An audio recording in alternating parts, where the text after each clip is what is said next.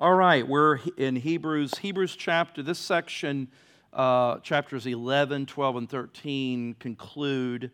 Uh, this is kind of the final section of uh, the book of Hebrews.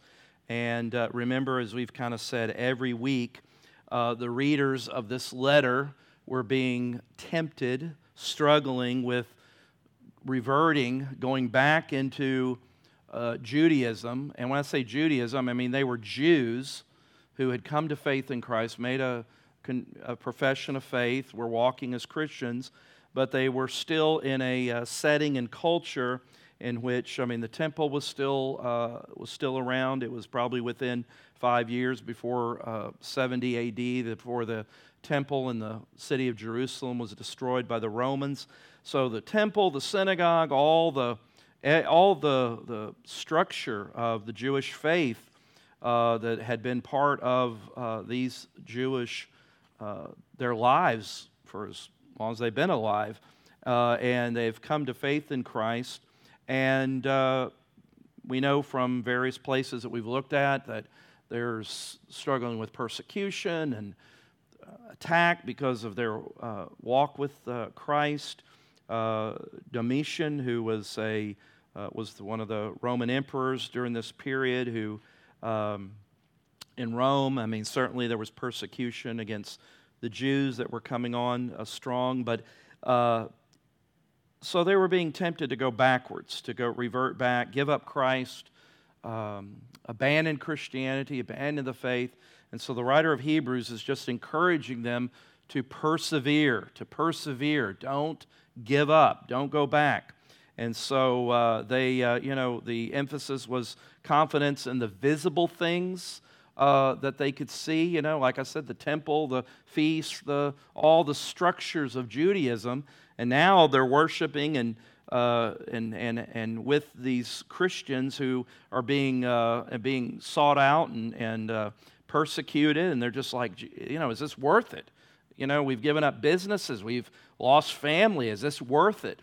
Uh, and so the writer of Hebrews is encouraging them to stick with Christ and not Moses. There's no hope in Moses. And I mean Moses, I mean the law. There's no hope in the law and all that, that, that it, our hope is in Christ. And you know, from chapter 1 on, there's always been this layer of the superiority or uh, Jesus is better and greater. You know, he's the the, the greatest uh, prophet who's come. He's superior to the angels. He's superior as our high priest. His sacrifice is superior. So, all these things that he's showing how in Christ, what they have in Christ is greater and better. And that's meant to say, why would you go back to what God is not in? Why would you go back to that and abandon uh, your walk with Christ? So, Hebrews 11 the writer is kind of uh, ending with a bang, if you will, by again showing examples of those. He's encouraging them to persevere in their faith, persevere in their walk. And so in chapter 10, verse 39, uh, this is kind of a, um, uh, a pivot, if you will, a, a hinge that takes you from chapter 10 into chapter 11. Of course, the writer wasn't writing uh, in chapters and verses, but in the thought, we see how verse 39 uh, kind of again segues into chapter 11. So he says, But we are not of those who shrink back. Remember, everything he's been saying is don't shrink back, don't go back, don't give up, don't, don't uh, abandon, you know, all those things. He says, But we are not of those who shrink back. Remember, even in chapter. Um, what was it, in chapter 6 when we were talking about those passages about uh, uh, the implication of that uh, of losing your faith and abandoning your faith. Remember what he says, but we've got greater confidence in you.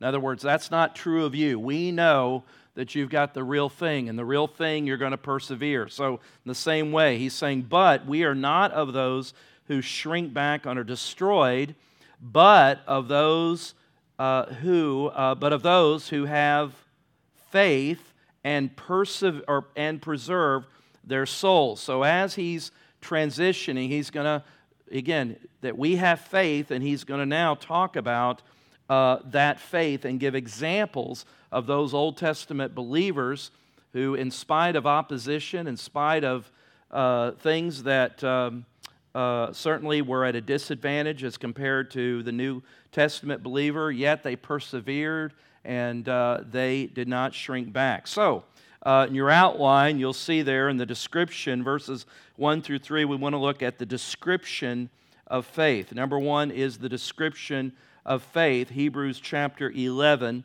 and verses 1 through 3. Now, faith uh, is the assurance, this is the ESV. Uh, now, faith is the assurance of things hoped for, for the conviction of things not seen. Oops. For by it, by faith, for by it the people of old received their commendation. Your version might say, uh, bore witness or use the word witness. In other words, because of their faith, they bore witness to the genuineness of their walk with Christ because of how they demonstrated that faith, how they evidenced that faith, okay?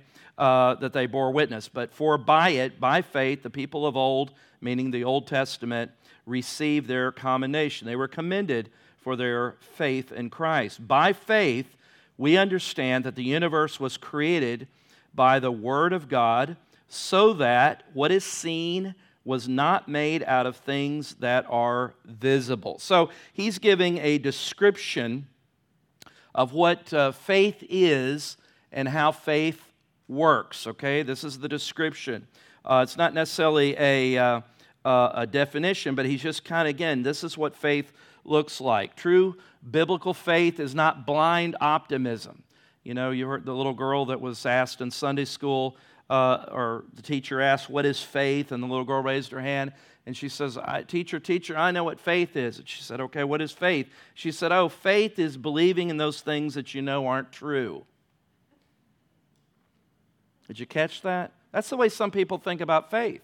You know, you'll, you'll, uh, you'll hear somebody uh, speak about some politician or some celebrity or whatever, and they'll say, "Oh, they're a man of faith." What does that mean? You know, I mean, I mean, they believe in God. Well, James says the demons believe in God and tremble at least. I mean, so what is it? And I think he helps us here when he says that faith, the definition, is the assurance or the confidence of things hoped for. I've got a quote there from Bible teacher Warren Wiersbe. And uh, he says, True Bible faith is confident obedience to God's word in spite of circumstances and consequences. Uh, if the word faith, uh, it, maybe the word trust uh, uh, might be helpful, but true biblical trust, faith, is, is being confident, is a confident obedience to God's word in spite of circumstances and consequences. And so we see, as he develops chapter 11, we see with these different individuals how this definition takes shape here. So uh, the consequences or the faith operating is simply God speaks, uh, uh, men or women hear the word of the Lord, and they obey. And their obedience is the evidence or the response to genuine faith. You know, again, just believing, you know, sometimes I remember, uh, you know, in trying to describe and help people that, of what faith is, it's not a mental assent to information. Meaning, well, do you have faith? Well, sure, I believe in God and I believe in Jesus. In other words, I believe in the facts, I believe in the information, and certainly that's important, but that's not what biblical faith is. Certainly, biblical faith is based on truth, all right? but it's applying that truth in a trust that I'm, I'm trusting in Christ for my sins and my deliverance of sins. I'm trusting in Christ for my hope, you know, and assurance. And so faith is not just, again, believing the right things, even though it does involve belief. Uh, and it certainly isn't just some higher power or just some nebulous faith in faith. Sometimes you hear people kind of use it that way. Well, you just got to have faith. Well, what does that mean if, you, if it's not tethered? And, and again, this, uh, these verses help us. It is faith is the assurance hoped for, for the and it's the convictions of thing, uh, the conviction of things not seen. Uh, verse three: For by faith we understand the universe was created by the word of God. In other words, this faith, verse three, is anchored in the works of God. This faith is anchored in the word of God. This faith is anchored in the evidence of God. So it isn't just faith and just kind of this power of positive thinking faith. It is actually faith that is anchored there in verses 1 through 3. And, uh, and of course, it's the ESV uses the word uh, in verse 1, uses the word uh, assurance. Uh, what, what maybe a different word that you have? I know the NIV and New King James have a different word. What do, what do you have? Somebody? Huh? Substance. All right, I think New King James uses that, or King James is the substance. There again, uh, I like actually I like that word a little better, but it's a translational uh, preference thing. But in other words, faith is the substance. When something has substance, that means it's you know tangible. This this substance is liquid and plastic, and in other words, it's something I'm literally tangibly holding on to. So faith is the substance. It's it's something tangible. It's not just kind of just out in the ether. Um, uh, I think the NIV uses the word confidence if you have the NIV. Now, faith is the assurance, it's the substance, it's the confidence. It's like to a foundation of a house that there's a, there's a foundation there. So, our confidence and our assurance in truth and who God is, that is the basis of our faith. So, as we will look at the various individuals here in a minute, they acted not just because of just some, you know, whatever belief thing and nothing, but they were basing it upon actual truth. Um, you remember in, uh, and I don't think I, I don't think I have it here. Um, yeah, I don't think I wrote it down or put it on the screen, but make a note of it. Remember in uh, uh, 1 John 1, 1 John 1, the first three verses. Remember when uh, John, the apostle, was writing 1 John. Listen to how he begins. You, you know this, you'll be familiar. And this is how he begins First John, verse 1 That which was from the beginning, which we have heard, which we have seen with our eyes, which we looked upon, which we have touched with our hands, concerning the word of life, the life, he's talking about Christ, was made manifest, and we have seen it and testified to it and proclaimed to you the eternal life which was with the Father and was made manifest to us. That which we have seen and heard, we proclaim also to you, that you may have fellowship with us, and indeed our fellowship is with the Father and with His Son, Jesus Christ. So again, John wasn't asking them, just take my word for it. Just take my word. He's saying, look, what we tell you, what we're going to tell you, uh, and he's speaking in as an apostle, what I'm going to tell you isn't just based upon my ideas or, or a dream or anything. He said that I'm giving you substance, what we've seen, what we've heard, what we've touched. This is real. This is real. And, and John reiterates that as he begins that uh, first John uh, opening there. But then there's a second word, and that is the word um, in verse 2 where it is, uh, or yeah, verse, I'm sorry, verse 2 or verse, let me see where it is uh, is the word, uh, maybe it's also in verse 1, sorry. The word conviction. The word conviction. That's what I want. The word conviction. So it is the assurance, the confidence, the substance, but also it is the conviction, or your Bible might say evidence. It might even say the word assurance. It, it, again, it's saying that this is this is um, that what we believe, our faith, that there's conviction. You know, there's things that you've probably had to face in your life, and they were just preferences. You're just like, well, I don't really care one way or the other. But then there's things that you were faced and you made a choice based on conviction. I can't do, I mean, that goes against the very core of my belief, my conscience. It's a conviction. What is he saying? In other words, these aren't just things that are just nice, nice trivialities. He said these are truths that come from a conviction from God. And, uh, and so, again, that's how he begins by defining what faith is. Faith, again, is acting on the truth of God and obeying the Word of God. Uh, faith enables us to, uh, as we, and, and again, you may have to use your Bible for this. I don't think I put these on the screen. But if you look in Hebrews 11, verse 7, faith is what enabled them to understand, to understand the uh, promises of God, uh, to see what God is doing. Faith was helped them, as these saints, as we'll see in just a minute, helped them and enabled them to see what nobody else could see.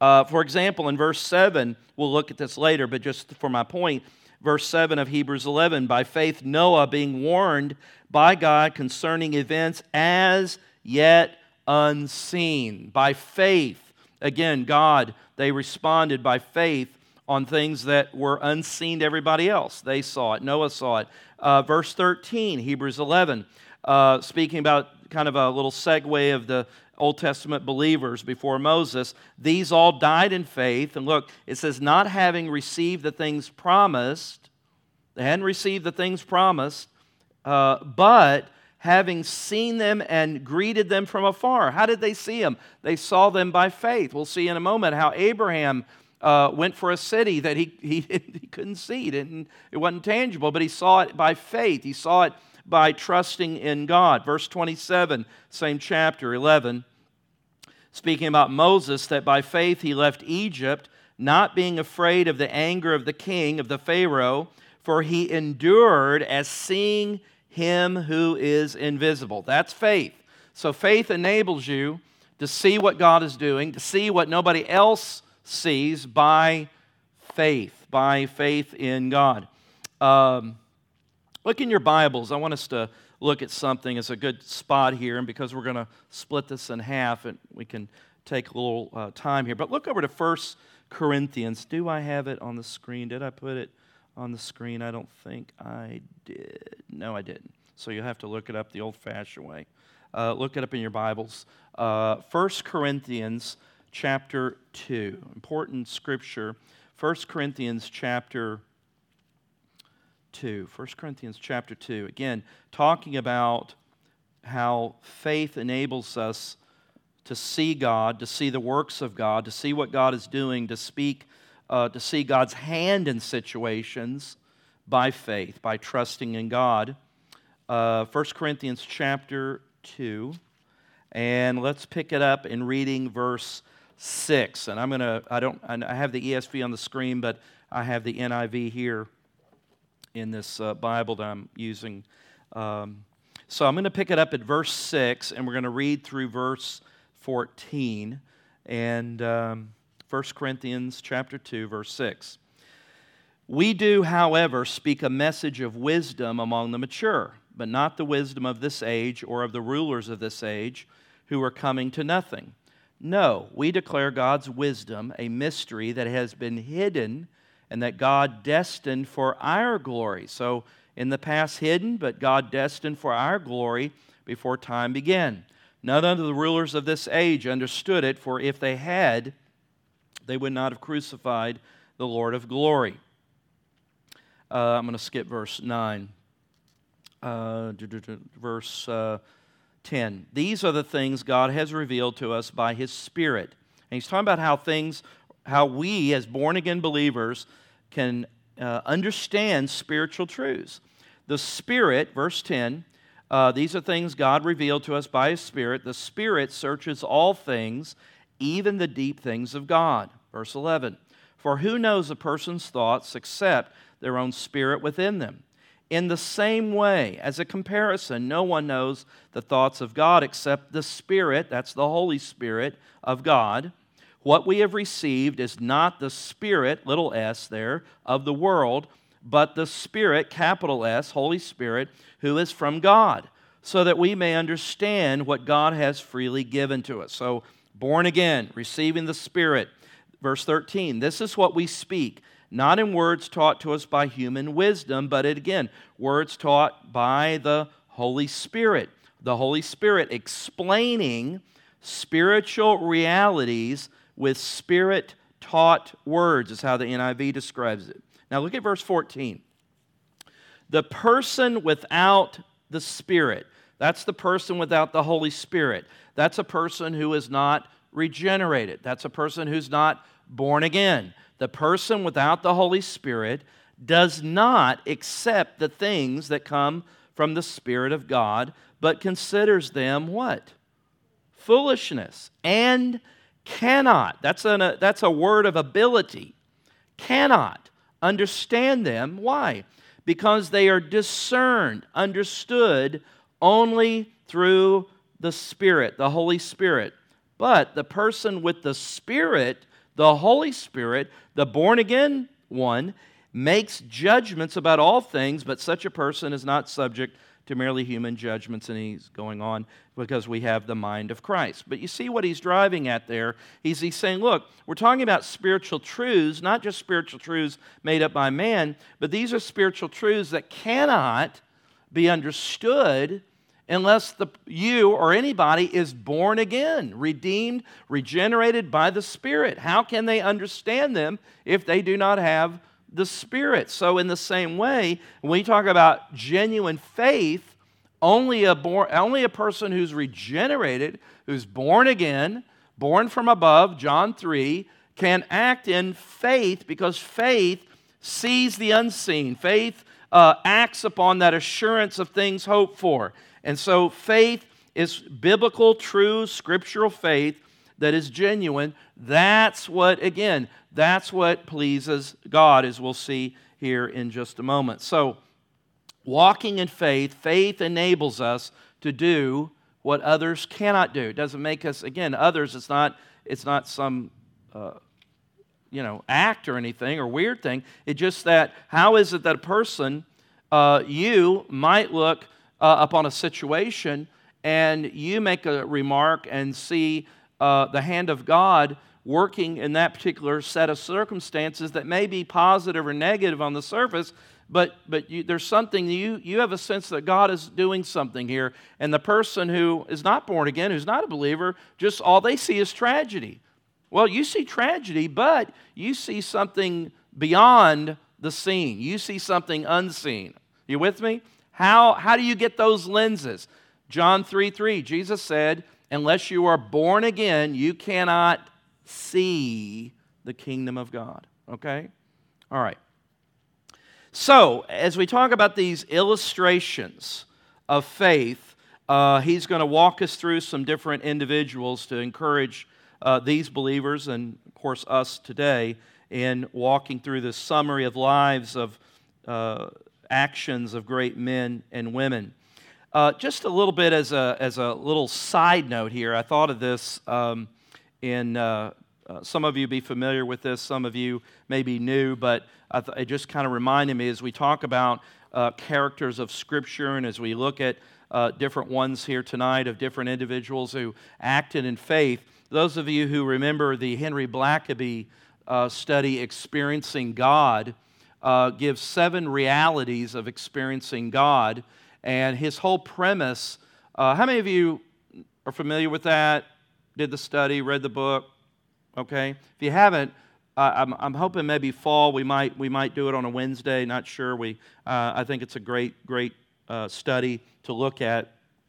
And, uh, but he gives seven realities, and he kind of weaves these all through his study. But he, as he studies uh, individuals in Scripture, he sees these characteristics of people who walked with God. And uh, sorry I didn't put it in the outline, it was kind of a last minute addition here, but I do have it on the screen. But his whole premise uh, or thesis uh, in what he teaches is that our relationship and fellowship with God grows by God's initiation in our lives and by our response to his initiation.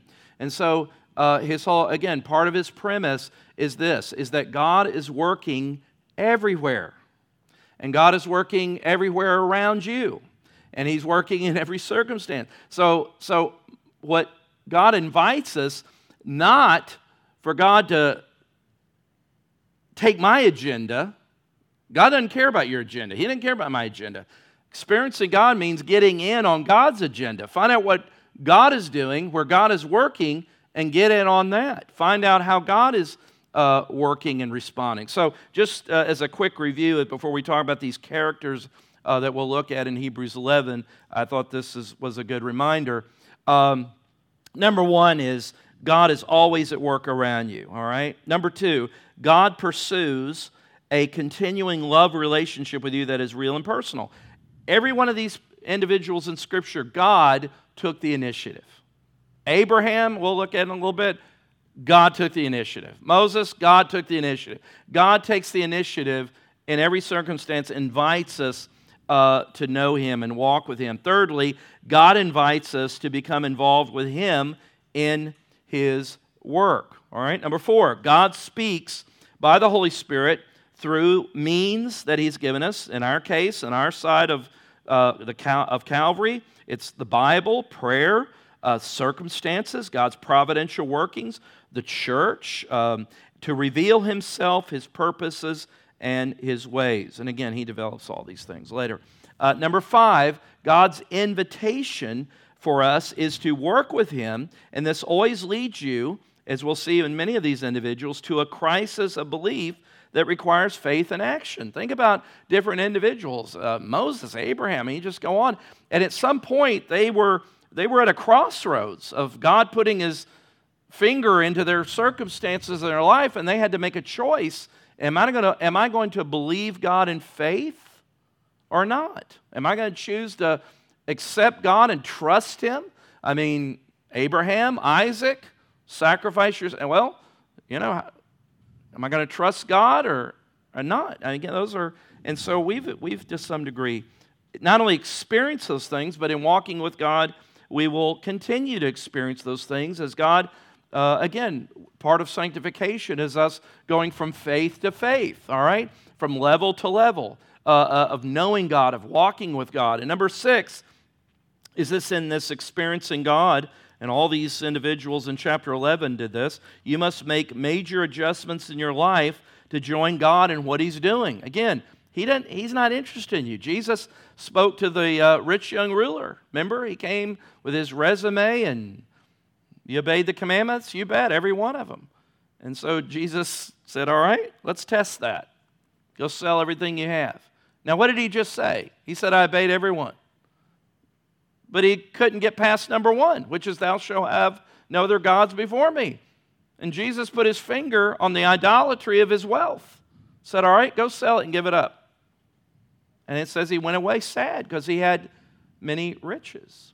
So, uh, walking with God, is, again, is not God uh, adjusting to you or me. It's me conforming to his will and all these saints did that. And seven, you come to know God by experience as you obey Him and accomplish His work through you. One of my favorite characters, he's only briefly mentioned in chapter 11, is Jacob. I love Jacob.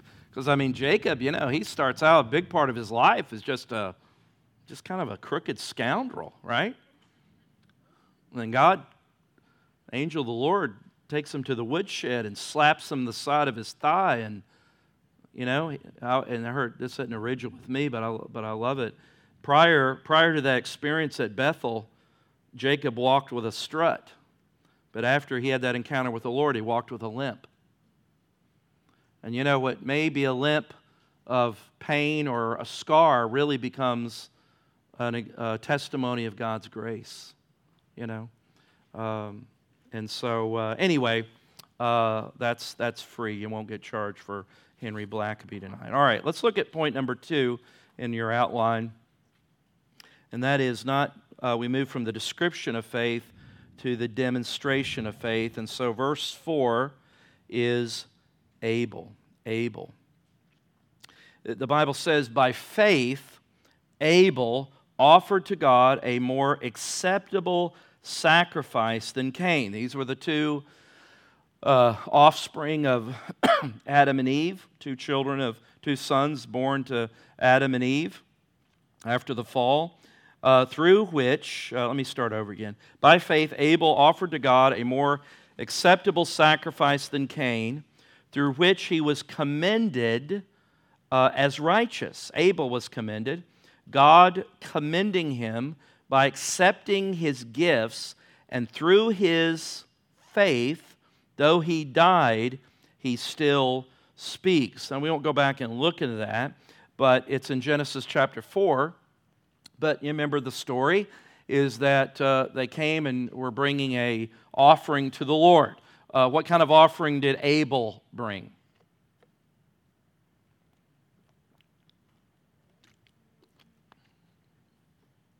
Huh? Speak up. I can't hear you. Well, an animal, a sacrifice, yeah. And what, uh, what type of offering did Cain bring? Yeah, it's a harvest.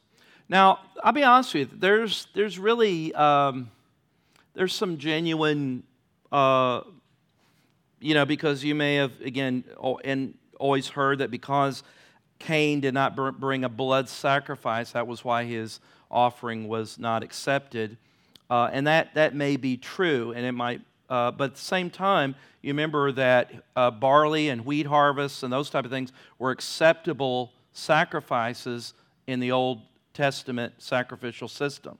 All right, so um, so not really sure there, but but but it does suggest that there was maybe had something to do. I think if you go back and uh, we won't go back, but if you go back in chapter four of Genesis, it talks about how uh, Abel brought the uh, fat of the of the animal, and and some scholars uh, have said that that really is a, uh, the way the Hebrew is there was a, was a uh, reference, or the way the language is, a reference to kind of the first fruits of his, of his, um, of his uh, you know, um, animals uh, that he brought to the Lord.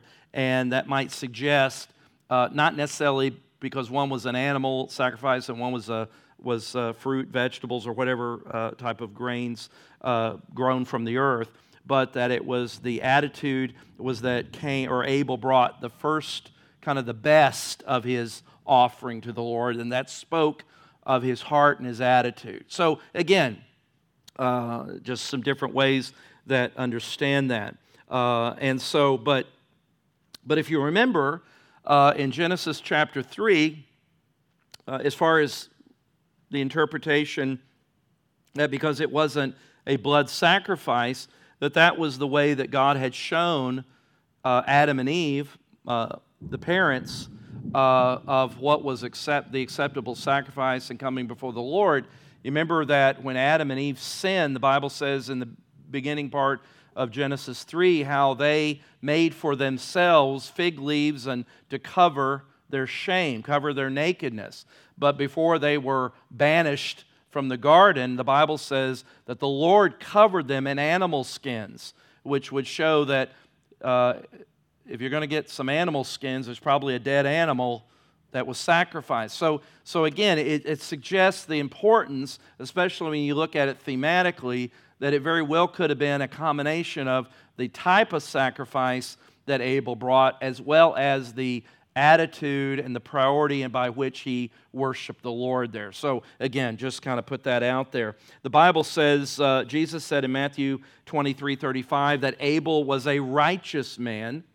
And in 1 John 3 12, uh, John the Apostle says that Cain was evil, that he was evil. So, um, but it says that uh, Abel brought a more acceptable sacrifice than Cain.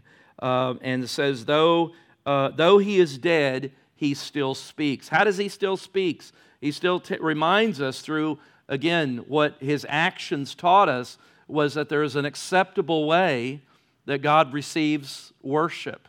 It isn't just based on however we decide we're going to do it, but he still speaks and reminds us that uh, there's, a, there's an acceptable way that God has provided by which we can have a relationship with him. Ultimately, that was spoken in finality by the sacrifice of Christ, whose blood atoned for our sins. And Hebrews has said Jesus offered uh, one sacrifice forever for those who are uh, saved and are redeemed. And so Abel still reminds us of true worship uh, today.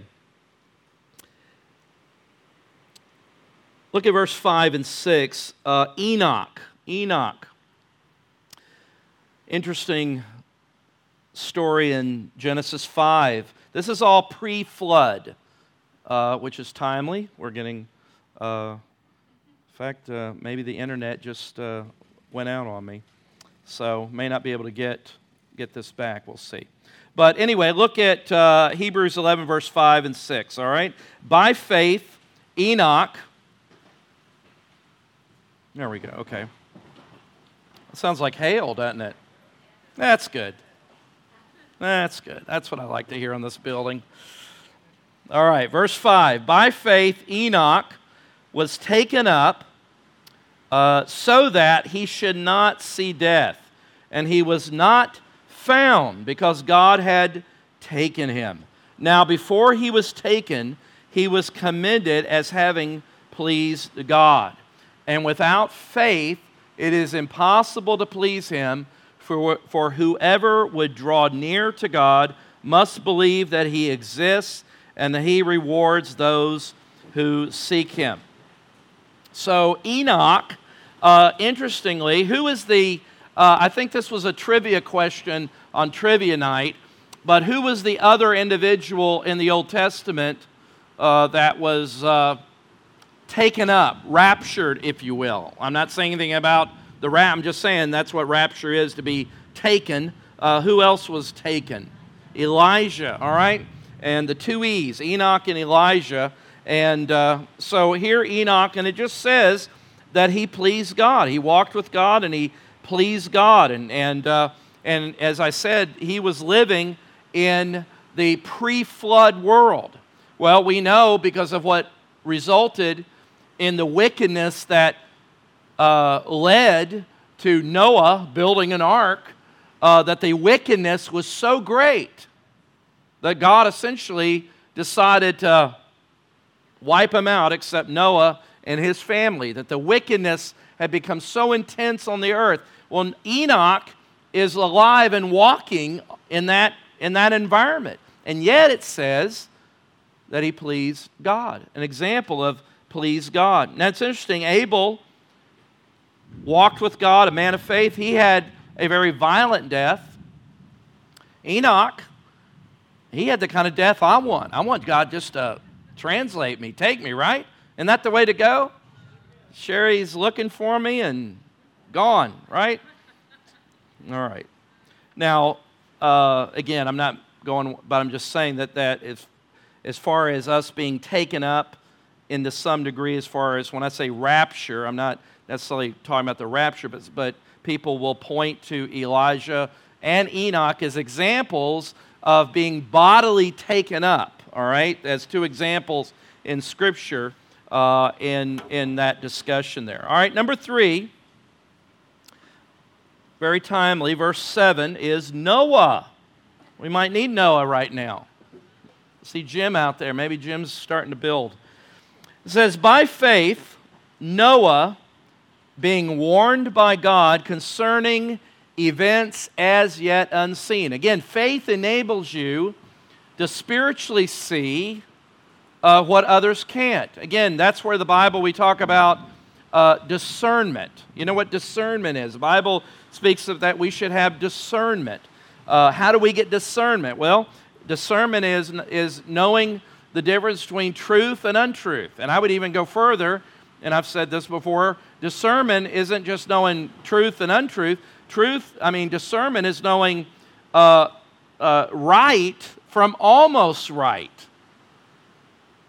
That's, you know, that's the kind of discernment, not, not just, you know, black and white, but, but the, you know, a lot of times the enemy paints in shades of gray and compromises. And so Noah, being warned by God concerning events as yet unseen, notice this, notice this, in reverent, reverent fear fear, the fear of God. He did it in spite of, he, he didn't have the fear of man, but he had reverent fear to God because he took what God said seriously. He believed God and in reverent fear constructed an ark for the saving of his household. And by this, by this building of the ark, by this obeying the word of the Lord, he condemned the world and became an heir of the righteousness that comes by faith. Now, think about this. Uh, up to this point, he's building an ark, and they're like, hey, Noah, what are you doing? Well, I'm building an ark for the flood. The flood? What's a flood? Well, it's going to it's going to pour water down on the earth. What? That's never happened before because people, you know, talk about how the earth was, was uh, given um, its water uh, from underneath the earth that came up. And so imagine and, uh, and doing this, and every time he's out, every time that, imagine generations, because how, how many years, I should know this, and I'm blank, but how many years did Noah build, work on that ark? Y'all just as bad as me. Was it how many years? All right, somebody look it up real quick. All right, but every every every uh, you ever had a neighbor out working on their house and all you hear is that banging? You're like, I remember when I was a little kid taking a nap at my grandmother's, and Mr. Pittman was always working on his something. And my grandmother said, I wish Mr. Pittman would quit working. Doesn't he know we're trying to take a nap? and uh, you'd always hear that hammer. Well, you know, generations grew up listening for that, hearing that hammer, but every time they heard that hammer bang away or this noise, that was, that was their condemnation because Noah was embracing God's word and was obeying God. And in spite of the circumstances, in spite of the opposition, and uh, why do you think that Noah, again, remember the audience, how many years? All right, between 55 and 75 years. All right, so a long time, couple, almost two generations. And uh, why do you think the example of Noah might be particularly comforting to this audience that the letter of Hebrews is being written to? Think about the context of Noah and consider the context of the author of, or the writer, or the audience rather, of Hebrews. Why might that be particularly comforting?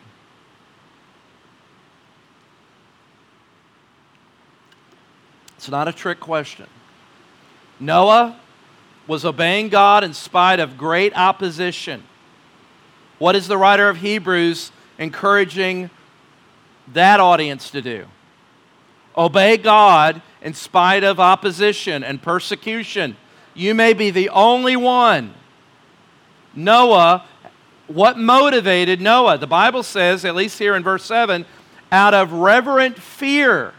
He feared God more than all the mocking crowd uh, making fun of what he was doing. That crazy Noah. Now I don't know, I don't know how what the system was. I, I you know, uh, but you can imagine growing up in Noah's household, he's your dad, and the kids in the neighborhood talking about, yeah, that crazy Noah. You know, he's just some nut, you know, out there building a boat for some, I mean, I mean, yet, yet, once it began to rain, and once the, once the water began to rise, um, now don't base your theology of Noah on the movies that have been made about Noah. Remember, there was a movie with Russell Crowe, and I think you had people in boats trying to get out there, you know, or you had these weird creatures. Remember that? Oh, my goodness. The Bible doesn't say anything about that. But anyway, it's kind of interesting. But you remember what, uh, and I have this, uh, I think, from Matthew 24. Jesus spoke about Noah. And this is interesting for a couple of reasons. One, Jesus authenticated, this is important when we talk about the authority of Scripture. Jesus authenticated the historicity of Noah and the flood. Because Jesus points out in the chapter that is speaking about his second coming in Matthew, uh, and he says, But concerning that day, meaning the day of his return, an hour no one knows, not even the angels of heaven, nor the Son. For as were the days of Noah. Again, what were, what were the days of Noah? What was the what was the condition of the world, the culture, the society? What was that like in the days of Noah? Bad. rebellious, evil, wicked. So wicked, God says, we're going to just start all over, right? He said, that will be like the days preceding my second coming. As were the days of Noah, so will be the coming of the Son of Man. For as in those days before the flood, they were eating and drinking and marrying and given in marriage until the day when Noah entered the ark. What is he saying? Que sera, sera, sera. Life was just, just living high, you know, just going on with life. Not a care in the world, but it says until until the day. There was a fixed point of time until that they were just partying hardy until the day when Noah entered the ark and they were unaware until the flood come and swept them all away so will be the coming of the son of man you remember was it uh, when daniel was um, uh, was it with Belshazzar? And he was partying and uh, having a, uh, uh, an orgy, and they were drinking and boozing it up using objects that they had stolen out of the temple and the handwriting on the wall. Remember that story in Daniel? Time's up, man. It's, over. Unaware until the moment. Well, as a Christian, we don't have to live like that, do we? We are, we've been warned by faith. We have the truth by faith. We shouldn't be caught by surprise. Um, but uh, in the meantime, how are we should be? We're to be living godly lives. We're to be living holy lives before the Lord. And so Noah, uh, 2 Peter, one scripture there, uh, says uh, that if God, talking about, because Noah, that was a point of judgment, Peter himself affirms the historicity of Noah, the authenticity of this event. They quote it, assuming that his audience and the way Jesus, it was acceptable historical truth and knowledge. 2 Peter 2 5 says that if God did not spare the ancient world but preserved Noah, a herald of righteousness, with seven others, when he brought a flood upon the world of the ungodly. Talking about the judgment of God, all right? But again, all I want you to see is how Noah is called a herald of righteousness and how Peter affirms the authenticity, the historicity of Noah in Scripture, all right? I think uh, I'm going to, because I'm getting ready to pick up Abraham, that's on the back page. And I think I'm going to wait for next week uh, to, uh, to do that since we only have a few minutes, and I'd rather just hold off on that. But um,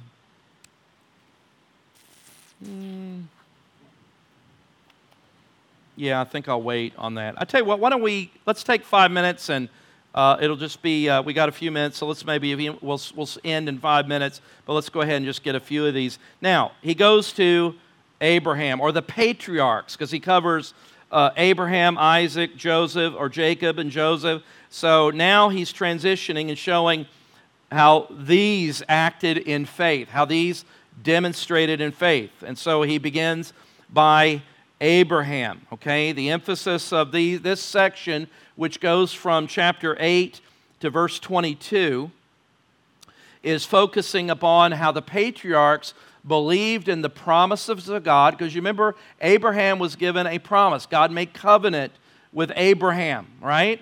Promise that his seed would multiply, his descendants would be as numerous as the sand of the sea, the stars in the sky.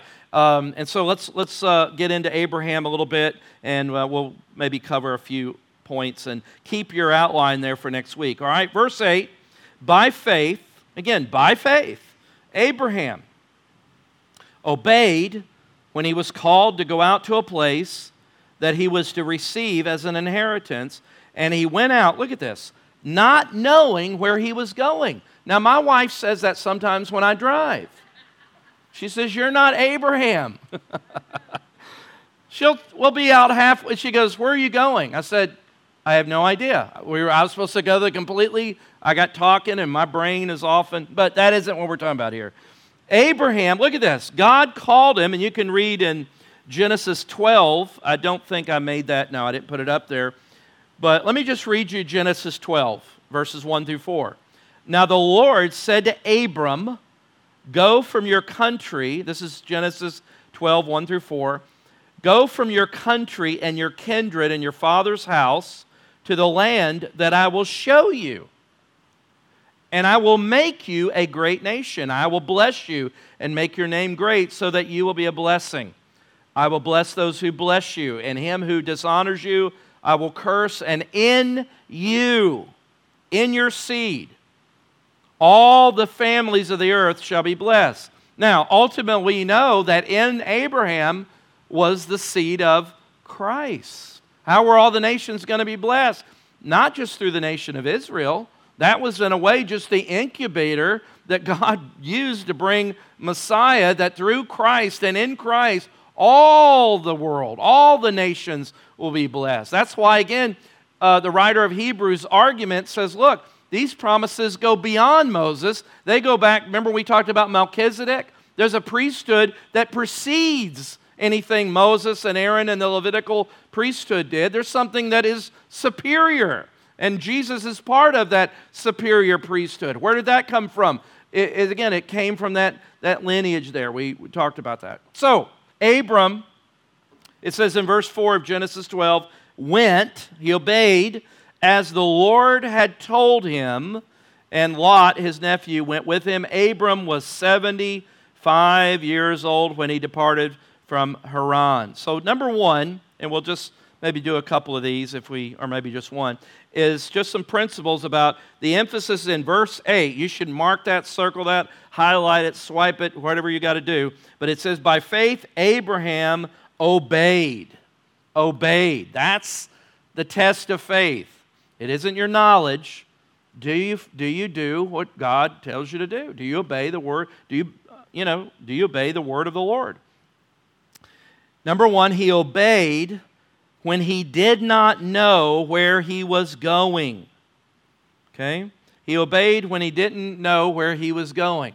Verse 9 By faith, he went to live in the land of promise. This was a promise, as in a foreign land living in tents with Isaac and Jacob, heirs with him of the same promise. Verse 10 For he was looking forward to the city that has foundations, whose designer and builder is God. You see, the writer of Hebrews, we ourselves, the audience, we have a tremendous advantage because we're living on this side of the cross and we benefit from all of the Christological knowledge we had.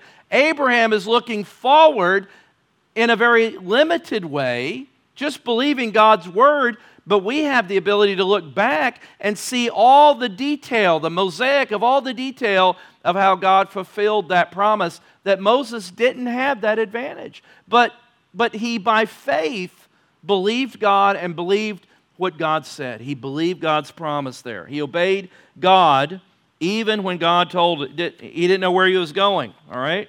Secondly, we'll, we'll, we'll end on this one. He also obeyed when he did not know how God's will would be accomplished. All right, look at verse 11. By faith, Sarah, by faith, Sarah herself received power to conceive. Now, Abraham is 75 years of age. Uh, you know, that's usually not happening, right? By faith, Sarah herself received power to conceive even when she was past the age, childbearing age, since she considered him, God, not her body, not her ability to re, you know, she was beyond menopause, all right? But she wasn't trusting in that. She was trusting that God said, and she considered him faithful who had promised. In spite of obstacles and circumstances, she believed God. Therefore, one man, and him as good as dead, talking about Abraham, were born descendants in this impossible human situation, were born descendants as many as the stars of heaven, fulfilling what he spoke in Genesis 12 and 15 and the covenantal promise. He bore descendants as many as the stars of heaven and as many as the innumerable grains of sand by the seashore. God came through. God came through. Now, I want to just close with reading this in Romans. This is a good um, uh, commentary, and we'll close with this and we'll pick it up next week. All right, but this is a good. Uh, make sure. Do I have the Do I have the Romans reference? Make write down Romans four, um, verse thirteen through twenty five. This is important. Uh, just again, commentary on Scripture. So this is Paul giving commentary on this promise to Abraham. For the promise to Abraham and his offspring that he would be heir of the world did not come through the law but through the righteousness of faith. Abraham lived before the law, so it couldn't come through the law. For if it is the adherents of the law who are to be heirs, faith is null and the promise is void. And he's saying, look, faith, faith tri- uh, trumps just a cold belief in the law. He's saying faith is trust in God, not in works. For the law brings wrath, but where there is no law, there is no transgression. Hang with me. That is why it depends on faith. See, he's talking about faith. In order that the promise, what promise? The promise God gave in his covenant to Abraham um, that we saw fulfilled in Christ. In order that the promise may rest on grace. Yeah, grace in the Old Testament. And be guaranteed. That's the assurance of things hoped for to all his offspring, not only to the adherent of the law, but also to the one who shares the faith of Abraham, that's us Gentiles, who is the father of us all. As it is written, I have made you, he said, told Abraham, quoting uh, the father of many nations, in the presence of God in whom he believed, who gives life to the dead and calls into existence the things that do not exist. In hope, Abraham believed against hope that he should become the father of many nations, as he had been told, so shall your offspring be. Verse 19. He did not weaken in faith. I think, um, Melissa, I know you have the King James. Does it say, use the word stagger in the New King James? Okay, don't worry about it. Sorry. I, sorry, don't worry about it. I, I think one version says, he did not stagger in faith. I like that because, you know, it's like, you know, you're just like, I'm holding on, but I'm all right, but he did not weaken in faith when he considers his own body, because he's like, You're going to do what? Which was as good as dead. There it is again, since he was about 100 years old now, you know, and when he considered the barrenness of Sarah's womb. No, no, look at this. No unbelief made him waver. No unbelief caused him to waver concerning the promise of God. He believed God, but he grew strong in his faith as he gave glory to God, fully convinced. There's the conviction that we saw in uh, Hebrews uh, verse 2. Fully convinced that God was able to do what he had promised. That is why his faith was counted to him, accredited to him as righteousness. But the words it was counted to him were not written for his sake alone, but for ours also. It will be counted to us who believe, who trust, who have faith in him, who raised from the dead Jesus our Lord, who was delivered up for our, trans, our trespasses and raised for our justification. So, again, Abraham did not waver, no unbelief. He trusted and believe God. And that's, that's what he's, this writer of Hebrews, he's wanting these, this audience, man, he, he's throwing everything but the kitchen sink in there and saying, look, and they didn't have any of the promises fulfilled like you guys have. But they stuck with the promise of God. How much more? How much more?